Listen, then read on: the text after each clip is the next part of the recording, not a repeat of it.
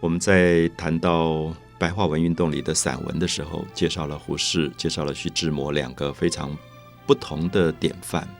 我想大家读过徐志摩的《再见康桥》，还是觉得非常非常美的、非常感动人的散文。记得有一次跟一些朋友到了剑桥，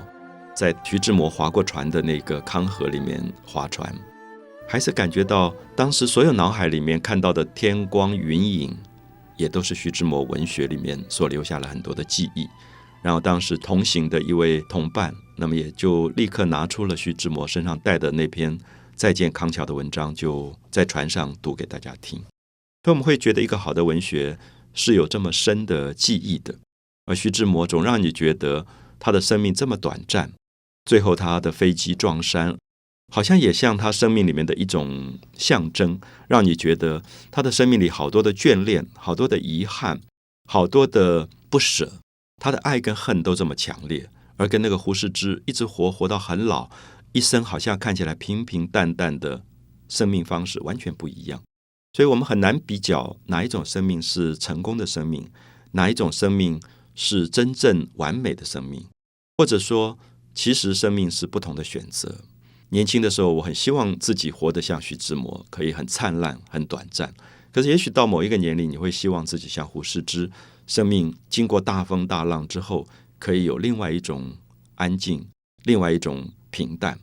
我特别希望大家了解到，散文是最直见性命的一种文学啊。我所说的直见性命，就是说，散文不像小说，不像诗，它是最贴近作者自己的生命状态的。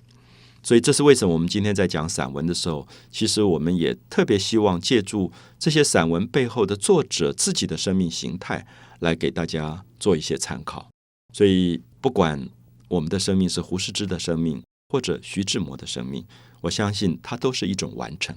只是不同形态的完成吧。胡适之永远合理，可是也许徐志摩永远合情，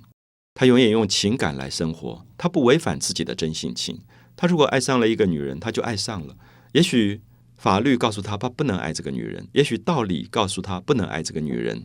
因为他自己有妻子，对方有丈夫，可是情感可能是情不自禁。我们不要忘记这四个字“情不自禁”，刚好是禁止不住的。那么，也许它是一个悲剧。可是，我们的社会里，每当看到这样悲剧的时候，也许我们会有一种同情。虽然我们希望这样的悲剧尽量减少，可是我们也知道，你再怎么禁止这样的事情，在我们的生活周遭总是在发生。好，所以我觉得文学。它所留给我们的宽容，有时候是我们意想不到的一些状态。其实有时候你常常会觉得，只有最好、最好、最亲的朋友，他会跟你透露很多的心事，而这样的心事，他会跟你说他自己情不自禁的做了某些事情的时候，这时候你到底应该怎么办？有时候我会责备他说：“你这么大了，你怎么会这么不理性？”可是同时又会很悲悯，因为我想人不是这么单纯的一种动物。所以在胡适之跟徐志摩的天平的两端，我觉得理跟情之间，我们是可以取舍一个平衡的。那么当然在中间还有一些作者是更值得我们去思考他们的平衡性的，比如像朱自清。朱自清的散文非常的平淡天真，他的散文《背影》，他的散文《荷塘月色》，基本上让你觉得他在写景。他让自己在一种情理交融的状况里面处理一个事件，没有大浪的高潮起伏的感觉，可是也不是完全像胡适之的说理，所以像《背影》这样的散文变成了非常重要的一个白话散文的经典作品，就是描写自己对于父亲的回忆，自己要去读书了，那父亲到火车站送他，那送他的时候在等火车。那父亲总是牵挂着说，这个孩子要离家要很久，那好像没有办法再照顾他，所以总是想多做一点事，为孩子再多做一点事。父亲胖胖的身躯，穿着一个棉袍，身体很蹒跚，因为动作不灵巧，因为年纪已经大了又胖，穿着棉袍，可是他就会爬下月台，再爬上月台，跑过去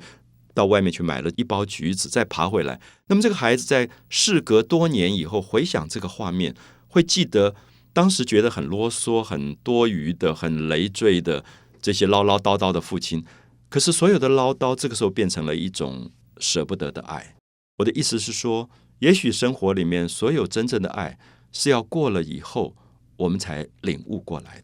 就是有一天父亲不在了，母亲不在了，然后那个当年的唠叨跟琐碎，你才会觉得真巴不得他们再活过来对你唠叨一下，因为那么温暖啊。所以我想，背影这篇伟大的散文，其实在写出另外一种东西，就是它是理，它又是情，他把徐志摩跟胡适的两个极端的东西融合在一起。所以，也许这样的散文，真正到最后是让我们百读不厌的。可是，我总觉得像这样的文学，因为过去都选在中学，那我自己在中学读的时候，刚好是我父亲，反正一下雨就会在我的学校窗口出现，拿了一把雨伞的。然后我就觉得羞愧难当，因为觉得很丢脸，别人的爸爸都没有来，我爸爸来了。那你会觉得？这个背影里写的爸爸刚好就是我爸爸的那种典型，所以我其实很厌烦这样的爸爸，就是这么啰嗦的。然后那个年龄总觉得自己长大了，不希望爸爸老是来照顾你的。可是今天才会懂说啊，背影真是一篇好文章，因为他写出了真相。所以有的时候我们会发现，文学并不是当下可以懂，有时候是事隔多年以后才回忆起来的。但同时在白话文运动里面，也有一派就是许地山。写空山灵雨，他受到佛教的影响，写出非常空灵的一种散文，有点像禅宗，讲一个东西讲到非常的空灵啊，有一种启发性，有点像泰戈尔的诗的感觉。所以我觉得今天我们提到的胡适、徐志摩、朱自清、许地山，他们是四派不同的白话散文。那么当然，白话文运动散文的大家不止这四位，可是我们今天举的只是一些范本，希望大家可以了解到。在几个不同的典范当中，自己选择自己喜欢的读者，也借着不同年龄读不同的作者，最后你自己的生命也在进行不同的思考跟进步。所以，文学不要让它固定在一家身上，那应该是有所不同的变化的。